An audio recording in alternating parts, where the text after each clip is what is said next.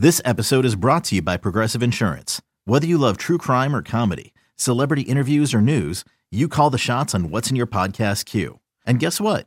Now you can call them on your auto insurance too with the Name Your Price tool from Progressive. It works just the way it sounds. You tell Progressive how much you want to pay for car insurance, and they'll show you coverage options that fit your budget. Get your quote today at progressive.com to join the over 28 million drivers who trust Progressive. Progressive Casualty Insurance Company and Affiliates. Price and coverage match limited by state law. You could spend the weekend doing the same old whatever, or you could conquer the weekend in the all-new Hyundai Santa Fe. Visit HyundaiUSA.com for more details. Hyundai, there's joy in every journey. eBay Motors is here for the ride. Remember when you first saw the potential?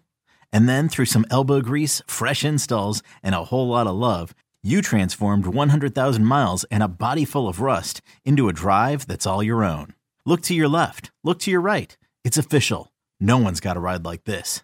There's nothing else that sounds like, feels like, or looks like the set of wheels in your garage. With over 122 million parts, you can make sure your number one ride or die stays running smoothly so there's no limit to how far you can take it.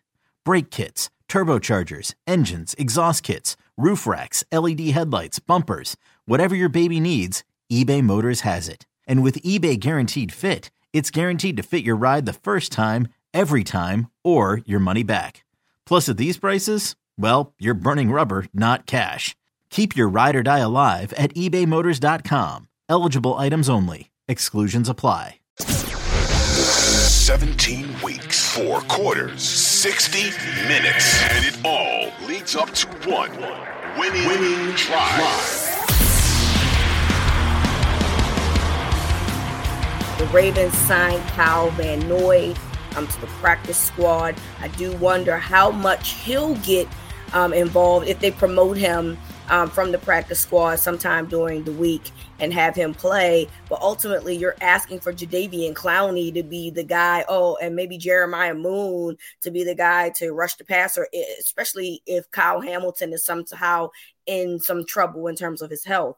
Um, so this is a very interesting week for the Ravens because they're missing some guys on defense. The good thing about this, though, is that uh, Deshaun Watson has look, he, he played very well against the Titans this past Sunday, completed 82% of his passes, two touchdowns, zero interceptions. But before that, the first two weeks, 55 completion percentage against the Steelers, one touchdown, pick six.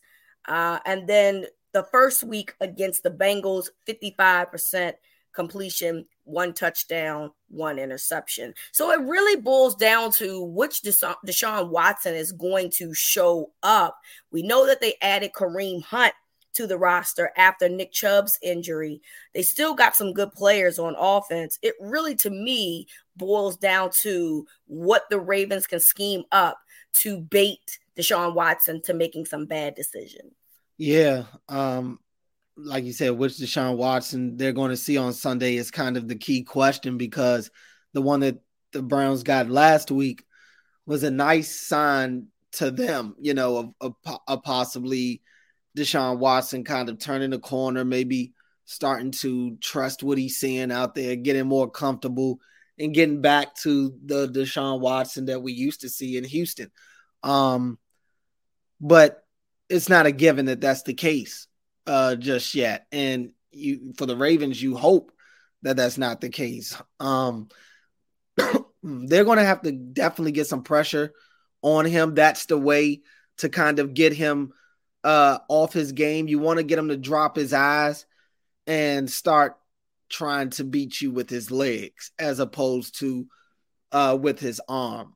That that's the tough thing. And with no Nick Chubb, Jerome Ford's on the injury report.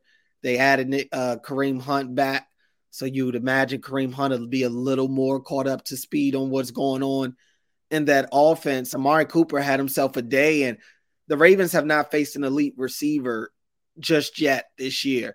Um, so being able to, uh, well, I'm sorry, they they did go up against Ja'Marr Chase and Tee Higgins and those guys.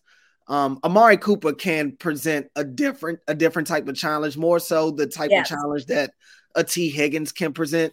And we saw Tee Higgins have himself a pretty nice game against the Ravens the other day. It's that combination of size and speed and and being able to make plays down the field. Um, we'll see. Marlon is the one guy. I mean, I'm kind of surprised that Marcus Williams has returned to practice this soon, but I'm also surprised that he's back before Marlon is. Yeah. You know, and yeah. uh, like you, I don't expect Marcus Williams to uh, play in this game, but you never know. But for the Ravens, excuse me, they they they definitely uh, need to try to force Watson to try to stay underneath as much as possible and not allow him those big plays. That's what he was able to hit on last week against the Titans. And that's what vintage Deshaun Watson used to like to do as well. He wants to push the ball down the field. He wants to make, you know, he wants to get it all on one play. And the Ravens, for the most part this year, really all year, have done a really good job of limiting the big plays uh, to opposing offenses. So they're going to have to do that again against this Browns team. Um, they do want to run the ball. That's something that the Browns love to do. Yep. Ravens are coming off of a game where they allowed over 100 yards on the ground. So that's yep. something they've got to clean up uh, immediately. Like you said, I'm, I'm not expecting Odafe Oweh to play this game. David Ojabo, we'll see. Um, but it wouldn't shock me if he's not playing either. Kyle Hamilton, I'm not really worried about. Had himself a day on Sunday. I mean, he did a lot. Um, so it's not surprising.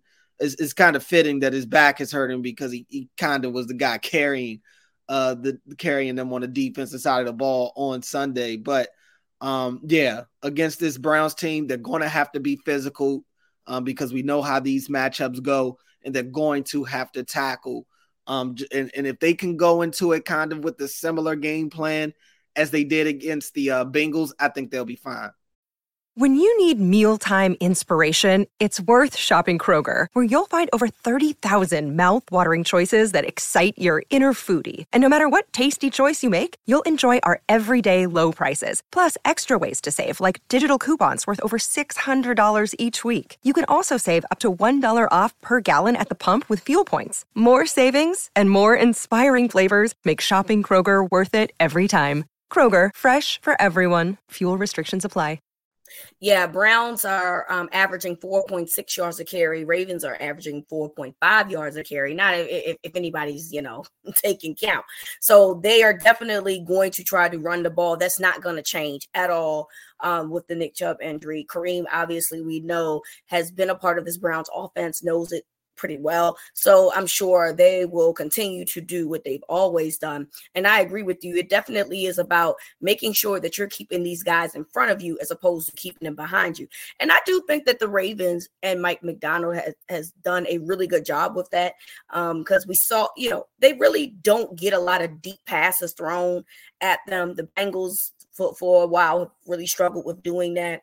Um, and yeah, Tee Higgins had a game, but first of all, he was playing against a guy that was probably my height. And so Tee Higgins is like six four. So there's that part. You know what I mean? Um, the height restriction is always going to get you every time. It's always a, a mismatch. And that's just good coaching and good scheming, right?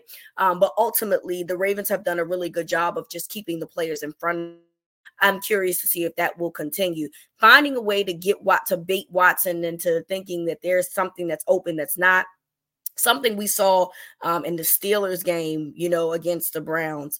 You know, they needed those defensive stops, those defensive moves to essentially win that football game because the Browns defense is very good. So the Ravens, I know that they're struggling with health right now. And Like you said, Marlon um, still not back yet, still hasn't practiced yet. And then we haven't seen any practice from Ojabo or Oweh. So they're struggling there. But I do trust the the schematic flow from Mike Macdonald. I think that he is very good at what he does, and I think that he'll find a way to um, do something exotic and do some changes up, find out what Deshaun Watson's weaknesses are, and then exploit those. Yeah, I mean, I, I, trust Mike Macdonald. I said this before when we talked about the pass rush the other day. That's why I'm not necessarily over overly um worried about it because I trust the scheme that they run, and it's given teams in this division fits since he's been here since last year. So I think it could work again against Watson. And yeah, he played good last week. And I look, I expected good things from the Browns this year coming into the season. I thought that they were the wild card team in the division. I felt like they could be they could finish anywhere from first in this division to third um, in this division. So we'll see we'll see what happens. But I, I do think that there that Watson will give the Ravens opportunities to be able to make plays defensively. Um, it's just a matter of them taking advantage of it. And on Marlon, you know, it is a little bit of a surprise that he's not back out there. It it makes you wonder why they didn't put him on the IR to start the year.